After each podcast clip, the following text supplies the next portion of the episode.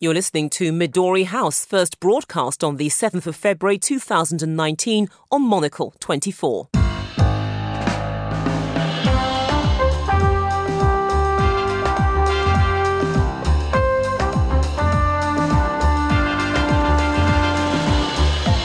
Hello and welcome to Midori House, coming to you live from Studio One here in London. I'm Juliette Foster, and on today's show... I've been wondering what that special place in hell looks like for those who promoted Brexit without even a sketch of a plan how to carry it safely.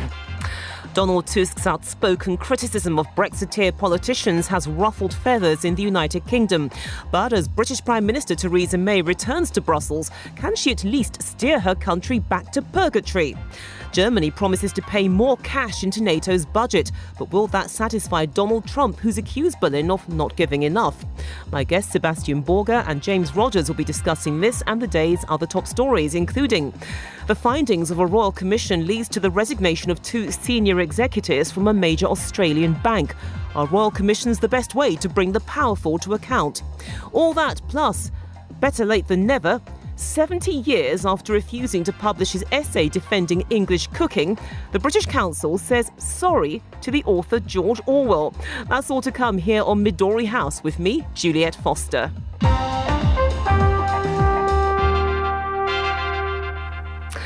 Welcome to Midori House. My guests today are Sebastian Borger, the London correspondent for Der Tagesspiegel, and James Rogers. He's head of international journalism studies at City University London. Gentlemen, welcome both of you to the programme. Now, with just fifty days to go until Britain leaves the European Union, the pressure on Prime Minister Theresa May is intensifying.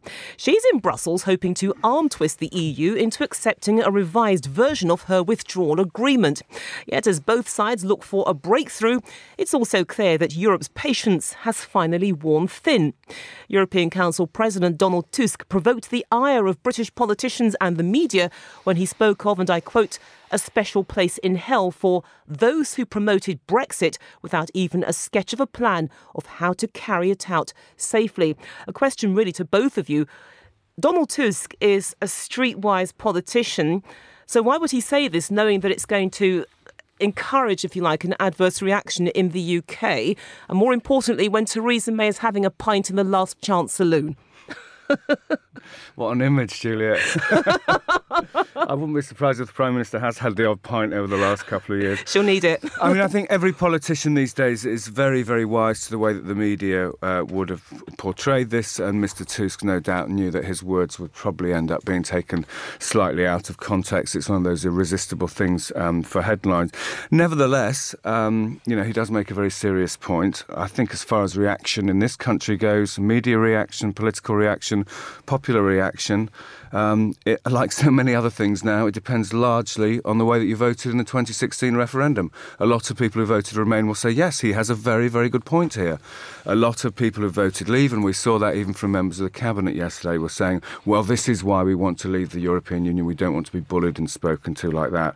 Um, so whether it's helpful to the process is one matter, but I think it is, it is a, you know, a fairly frank expression of how um, strongly people feel at this stage. Of course, it's not helpful. We, we, I think we can agree on that. Of course, it was entirely scripted. I have no doubt about that. But it was informed by his meeting with the Irish uh, Taoiseach uh, Leo Varadkar just before that uh, press conference where he said it, um, where he talked about hell. And that's got nothing to do with both of those countries, Poland and Ireland, traditionally being Catholic. Uh, but it's got everything to do with the fact that I think for the first time Brussels is now concentrating on the effect that no deal, the chaos Brexit that we're heading for, I fear, um, will have not only on, on, on Britain, which to some extent is par for the course, I suppose, but on the Republic of Ireland, um, and and how how much uh, the European Union will have to invest uh, to to keep the Irish economy afloat and the Irish uh, um, people fed and watered. I mean, seriously, this is going to be very awkward. Mm. And th- this is a very important point as well, because the the, the, the Brexit backstop well, certainly the concept of the backstop was something that was very much absent, or certainly appeared to be absent, in the run-up to this referendum, because the emphasis was on immigration, it was Completely on the National Health Service, and there was no talk about about the backstop. And that's key, because one of the signatures to that is the United States of America. Yeah, I mean, I think what this is where, you know, Remainers in particular will see that Mr Tusk has a point, and I think it's also fair to say, and we saw this in some of the reactions, immediately in the days after the referendum, however much they may actually in their heart of hearts wanted to win, most of the Leave campaigners did not expect to win this referendum. And I think the allegation that this was unplanned, uh, that nobody knew exactly what Leave looked like because it hadn't been set out before, an argument was being put forward by those people in this country campaigning for a second referendum, Can I, I think just, they have sorry, been largely borne out. I think, James, I think it's worse. I think um, there was a deliberate decision by the Leave camp not to spell out what what uh, Brexit would look like. But I think that's because they didn't expect to win. They didn't feel they needed to, and spelling no, out too much detail might because, have worked against them. Because they, they realised that had they spelled it out, they would have been, um, you know, taken down on the details, and, and their case would have been fairly quickly fallen apart. Would have mm. fairly quickly fallen apart. So, so, so I think that was uh, that was part of the strategy, a brilliant strategy, you may argue, mm. but but obviously devastating. Let's take another point of, of Mr Tusk's criticisms, because he, he wasn't just looking at uh, those Brexiteer M P, M P, M Ps, and there's a veiled reference there to the European Research Group, which is a conservative group of M Ps in in the in the government, basically, who are pushing hard for for that Brexit without without without agreement. But he also criticised Remainers as well, because he despaired at what he saw as this rather weak lack of leadership, and um, the attacks equally blistering because they they were pretty mild compared to the mm. the religious imagery that was used before. Well, I mean, I think this is this really, as you know, I, I would, I don't think this is helpful at all, because this is this is a criticism of something that may or may not have happened three years ago in a very, very different circumstances. I don't think anybody who was di- some people who were directly involved in the Leave, Leave campaign may try to justify their actions, but I don't think um, anybody thinks it was done particularly well. Mm. You know, and having spoken to some people who campaigned for it, they will point to many errors. Sure. Now, it's not useful to drag them but up it, but now. It's the point, but, but the point that he's making, though, is that there is a weak leadership at the heart of the Remain team, and as long as that leadership is that, that lack of leadership or decisiveness is there, then perhaps it makes the inevitability of a, of a hard Brexit more of a certainty. But again, it tells you something about the misconception that is there in both Brussels and some other countries, and I'm afraid I will have to include my own here, um, that, that people were still thinking this decision is reversible. Mm. And of course, any decision is reversible, but I th- I, I'm afraid it, The, the, the problems of the last few weeks, particularly in Parliament, have shown up how how terribly difficult the case is for a second referendum. Mm. Uh, that in in fact, to the to the extent that they don't even table the, the relevant amendments anymore to, to the government bills. So so and I think uh, Brussels, of course, being used to countries reconsidering. Think of Denmark ninety-two, think of Ireland two thousand one, mm. think of Ireland two thousand eight, um, may have thought that Britain would reconsider. I always thought John Major, the former Prime Minister, was right when he said uh, the Brit- British people, even if they make a terrible mistake, which I think this is, are too proud and too stubborn to reverse. So we've gone, th- we've gone too think, far down yeah. the road. But I mean, let, let's look at what's happening now in Brussels, because Missus May is there. She's hoping she can actually have this revamp, retweaked version of her withdrawal deal that, that that somehow or other it will be accepted by by the E U. The signs so far are not looking promising, but everybody has to be optimistic. But there is a train of thought no, in Britain. Nobody has to be optimistic. Well, one, one can be mildly optimistic. Not then. At all. But, Absolutely but, not. But, but the point about it, though, is that um, a lot of the uh, people have been saying in this country, well, you know, the E U, it normally leaves things to the last minute, so it's always possible you can pull a last-minute rabbit out of the hat. It's easy to disagree no, with that. Yeah. No, no, look, I mean, the, the problem is, and I think that's where Tusk and Juncker are right, the problem is not Can we get the E U twenty-seven to agree on something, which will be difficult enough? Uh, and, and also, uh, I can only say beware of what you wish for, because if you open that uh, treaty, then, then I can already see the Spanish uh, shouting Gibraltar again. Yeah, and, well, the, and the French enough, yeah. well, yeah, and the French well, talking about fish and, and, and all that uh, kind of thing. So beware of what you... But, but even if they did, then the, the problem that they point to is, will May be able to get the deal through Parliament? No, she won't. Mm. We know that. We, we know she's got a hard core of, I'd, I'd say, two to three dozen idiots in her own in her own party who will vote down anything she brings home. Let's not beat about the bush. It's ridiculous. Absolutely no way. Unless she moves towards Labour. And, and of course, Corbyn has opened the door to that. Customs union, guarantees on workers' rights, blah, blah, blah. And immediately she's got one hundred fifty Labour backbenchers behind. Let, let's, let's look at um, a possible scenario, because one of the accusations that um, some have made against her, James, is that um, she's deliberately trying to run down the clock. So in other words, we end up having a hard Brexit, whether we like it or not. Who will be blamed for this? Would it be British politicians for what some regard as inept negotiating, or will it be the Europeans who, who carry the can for being inflexible? I think the answer to that is exactly the same as the answer to the way that you interpret Mr Tusk's comments. It depends exactly on what you're inclined to believe in the first place. Remainers will say this was the, the uh, particularly uh, L- Remainers who are naturally Labour or Liberal Democrat voters will say this was entirely the fault of the Conservative Party. They owned the process from start to finish and they failed to deliver and they made a terrible mess of it. However, I'm quite certain there'll be large proportions of people within the Conservative Party, others who voted Leave will say, well, look at this. This is what the European Union's all about. You know, they tried, we tried to set our own course and they've done their best to frustrate us. So I'm afraid there are many, many things in this country now which your your opinion is dis- pre-decided upon what you're predisposed to think about Britain's relationship with the rest of Europe. So I think that is exactly how the blame will be proportioned, however this turns out. Because at the end of the day, Sebastian, a lot of this is done through through the prism of optics, isn't it? It's how it's going to look. And particularly of the generations, how they're going to judge it. And, and of course, the British media overwhelmingly uh, supported Brexit and therefore will blame the European Union. I, I have no doubt whatsoever. OK, then. Let's move on now to Germany, because Germany has told NATO it will stand by its promise to boost defence spending to one point five percent of its G D P, or sixty billion euros, by twenty twenty-four. Yet achieving that goal won't be easy. A leaked finance ministry report revealed that tax revenues were expected to rise by less than expected in the coming years because of a slowing economy. At the same time, a one point five percent spend is less than the two percent benchmark which America believes alliance members should be putting into the NATO pot. So if Germany can't deliver on that promise, Sebastian, it'll look as if it's trying to dodge its responsibility so that the slack can be picked up elsewhere. Fairly accurate representation or false? Look, I mean, the first thing is, of course, we, amongst many other nations, uh, Germany, amongst many other nations, agreed in t- uh, two thousand fourteen at the NATO summit in Wales to up uh, the spending to two percent, two percent, not one point five, two percent of G D P.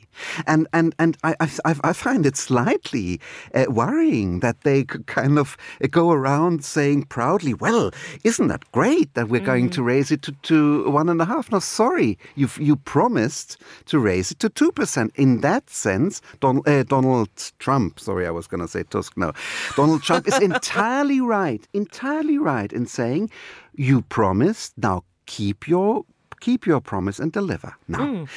Second thing, of course, is it's difficult to, to from a from a basis of, I think, one point two at the moment of G D P, uh, to, to to up spending in, in such a way, in a, in a in a in a in an intelligent way, where you don't just buy in any any old tanks and and uh, sure. uh, airplanes, but you've got to sort of uh, structure your forces in a in a new way, and that'll take time.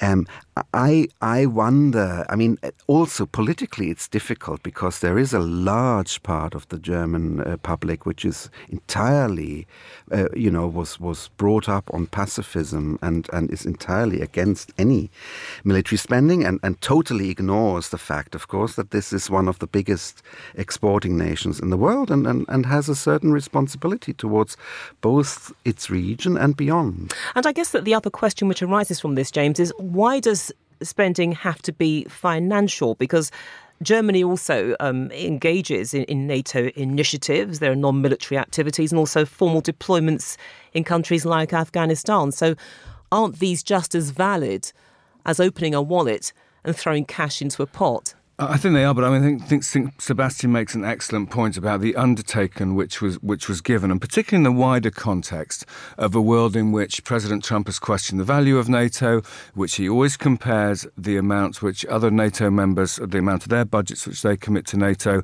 compares that unfavourably with the three point five percent the United States spends uh, on defence. And I think in a world where perception it means as much as reality, this is a problem for Germany. two point five percent is a target. It's a very... You You can imagine Donald Trump tweeting this. These are very simple figures that lend themselves very clearly to, to one of his tweets in the sort of uh, odd hours of the, the, the day or the night. Um, and so I think it is going to be a problem. But I think, you know, Sebastian also makes a very good point about, you know, what is war these days? How should militaries equip themselves? Let's take the example of the way that, um, you know, there's, there's been concern in some quarters about whether Russia might try to uh, move troops into some of the Baltic nations. Um, in, but what Russia has actually done there, most demonstrably in two thousand seven with the row with Estonia over the moving of a Soviet war memorial, was to mount a cyber attack. So is it really, you know, that sensible to go low buying lots and lots of hardware when modern war in Europe is not going to just be about military hardware? And certainly the structure of wars. Well, it was in, in two thousand eight in Georgia, wasn't it? Well, it and was, it was in twenty fourteen not exclusive, in Ukraine. Not exclusive. No, I agree. I, I totally and agree. Th th that conflict was actually remarkable for the huge sums that both, sums spent, both sides spent with Western public relations firms to try to make their point in the mm. international media. But it's also the way that wars are fought now anyway, that rather than actually committing your own troops on the ground, Absolutely. You go via proxies. And I agree that uh, uh, German cyber uh, cap capacity is uh, capability is uh, woefully um, non-existent, more or less, uh, and and all the all the accounting measures about um, to talking about. I mean, that's the other thing that a lot of the, the German public talks about. Well, we spend a lot of money on uh, on um, development aid, which in its own way is is um, peace preserving, um, but it, it doesn't it doesn't matter. Up. You've got to put uh, more money into the military, there's no doubt about mm. it. I mean, we've been talking, of course, about Donald Trump. I mean, he's the elephant in the room, metaphorically speaking, I guess. But I mean, no, but, his, but, that, but that's the point. The point is he's, he's basically said, look, you know, I'm, I'm putting in about three percent, I think, is, yeah. the, is the U S contribution. Yes. And, you know, the Americans have complained in the past. Yes. And um, Trump has really run, run with that baton. I mean, to be fair, it, it was George Bush, it was George W. Bush, it was uh, Obama. Trump says it in a in a much more forceful and to some ears unpleasant way, fine, but the the, the the the promise is there, and you've got to you've got to keep it. And actually, I mean, it's not in the end. What does that two percent promise matter? What matters, I think, is that Europe is is a is a region of stability in a very unstable mm. world. We are confronted on our border with Russia, which is which is a, a pretty dodgy country these days. We have Uh, lots of uh, problems in, in, in neighboring regions. We and we need and and whatever uh, whatever however well we do peacekeeping within the European Union, uh, there are other unpleasant people around in the world, and we've got to be we've got to be able to face them down. And I guess as well, James, that if if Germany's going to row back from this commitment, because as Sebastian said, you had the NATO summit in Wales. It signed up to these terms, mm. the two percent. It sets a pretty bad precedent, doesn't it? That if other countries just say, well, look, if Germany's going to do that, then hey, we might as well follow suit. I think there is a risk of that, although unfortunately it wouldn't be the first or the last international mm. conference when people have made sure. spending but, pledges but, but, they don't but then it's keep. Against the current backdrop as well, and having Indeed. This very bellicose precedent as well. Yes, no, I think it is, and I think and I think that's why. Um, I mean, these are leaked documents. One always has to be slightly circumspect about how these find their way into the media. Is this something they're trying out as a policy, and they want to? Was it leaked deliberately, or was it a conscientious civil servant who wants to bring well, things to their attention. Domestic politics as well. The finance ministry saying, you know, that the defense minister, minister von der Leyen saying, I need more money. The finance ministry say, basically saying, I, we haven't got we the have. money. It's ridiculous. Mm. Of course they have the money if they want to spend it. But, I mean, the only good thing, I suppose, we, if we, we, we are watching uh, with um, mixed feelings how the, the uh, Eurozone economy is going down at the moment, uh, then, of course, if you spend sixty billion on the military, that, that'll be a higher percentage of your G D P, won't it? Mm. If, if your G D P... Well, OK, well, someone's got to juggle the coin yeah. somewhere. But you're listening to Midori House here with me, Juliette Foster, and my guests, Sebastian Borger and James Rogers. Coming up next, are royal commissions the most effective way of bringing the powerful to account when they do wrong? What is it like to be a city forgotten and rediscovered? Monocle Films travels to Gunsan in South Korea to bear witness to its urban revival. Here, natives and newcomers are creating quirky bars, art spaces and a bright future for this charming coastal outpost. Gunsan, building on the past, playing now in the film section at monocle dot com. Now, still with me are Sebastian Borger and James Rogers. Australia's banking sector has been left reeling this week after the shock resignation of two senior executives from one of the country's top four banks. The chairman and the C E O of National Australia Bank were forced to step down after a Royal Commission inquiry into industry wrongdoing singled them out for scathing criticism. As the fallout from fees for no service sinks in, many commentators believe the scandal could only have come to light because of that Royal Commission. James, are they right? Well, it probably looks like it. I mean, I think sometimes um, you know, there are examples when you know public inquiries of this nature do hit the target. Um, we've had quite a few examples in recent years in a number of industries where they were self-regulating, and that has, in, in many cases, meant basically non-regulating. And on this occasion, uh, it certainly seems that those people who are singled out by it, these senior executives, uh, have accepted their responsibility uh, and have resigned. So in that sense, um, it has you know rooted out this bad practice, and it does seem to have had an effect. Um, pretty much every industry makes a plea at some point. The one example one thinks of in this country is the media. That's been something been through a lot in the last ten years. Well, no, newspapers the in Leveson particular, inquiry. Exactly, um, uh, make pleas to be allowed to self-regulate, but it doesn't always work terribly well. And it seems in this case that the, the public inquiry, or the Royal Commission as they call them in Australia, seems to have done the trick, certainly to the extent that um, these executives seem to have taken responsibility for their actions. Yeah, but, but the, I think the point about it, Sebastian, is that, yes, they took responsibility, but very, very grudgingly, because they actually stood back and said, well, we didn't really do anything wrong, and you've got you kind of got hold of the wrong end of the stick here, so there's no sign of contrition. It's it's interesting because, I I mean, I, I'm an Australia tragic, as my my, my relatives over there would say. So so I've I've come and gone for thirty-five years now, and there have been a number of royal commissions in Australia, which I think moved the uh, political debate along, uh, along a long way mm. um, on, on the, the Aborigines, on... Um, the the um, mistreatment of um, children who had been sent over in the in the mm. forties and fifties, or, or not least on sexual um, crime in the in the churches. Uh, so this is only the latest example. Uh, funnily enough, I mean, I'm I'm uh, watching Britain fairly carefully for, for a quarter of a century now. I, I can't remember that Britain had a royal commission, even though Britain has royalty. Yeah, you know. It's always but, but public inquiries yeah, of some right. sort yeah, of another. Yeah, that's a very fair point. Uh, uh, and, and so that seems odd to... Of course, we don't, ha- not having royalty, we don't have royal commissions, but we have parliamentary um, uh, investigations, mm. which have also... This is in, this is in Germany. In Germany, which have also sometimes, um, um, you know, really cracked an issue like uh, that, that, that issue on banking. Now, if we talk about banking in particular, of course, we had the Parliamentary Commission on Banking here in in, mm. in the U K in twenty twelve thirteen, which I think was effective in the way it it looked towards the future, uh, sure. try, try to try to split off uh, investment banks mm, from, from, from retail, from retail banks, yeah. et cetera. Um, but but but. I think the misdemeanors of, of the period until the financial crash and beyond still hasn't been dealt with and, at and all. And that's the point, isn't it, James? Yeah. Because, yes, it's great having these commissions, public inquiries, call them what you will, shining a light, confirming suspicions that something rotten has occurred in a structure. But it is when there is no legal accountability that people can walk away with some nice payoffs, et cetera, and go and live quietly.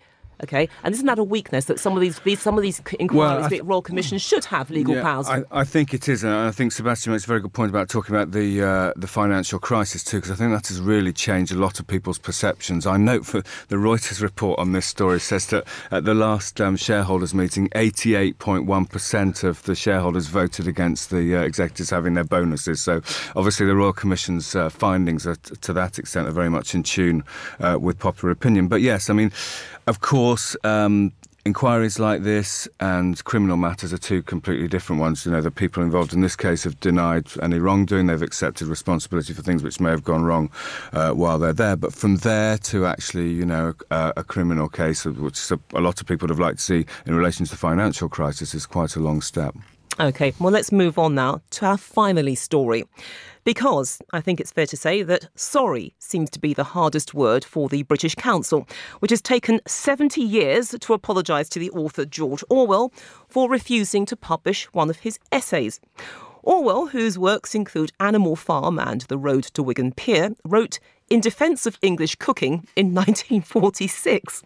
However, the Council decided it would be, quote, unwise to publish it after the hungry winter of nineteen forty-five and wartime food rationing. I have to confess that when I first read this story, I, I thought, well, there's a little bit of political correctness here, but not quite political correct- correctness, but it's the spirit of it. And it's it's interesting to see that some sort of a concept was there even back then in the dark days of the nineteen forties or the immediate post-war years, Sebastian. Well, f- one, first of all, I think it's great to keep um, the name George Orwell in the public uh, uh, debate, because it, it, it might uh, get some younger people to uh, take out one of his books mm. and, and delight in his wonderful English. English prose.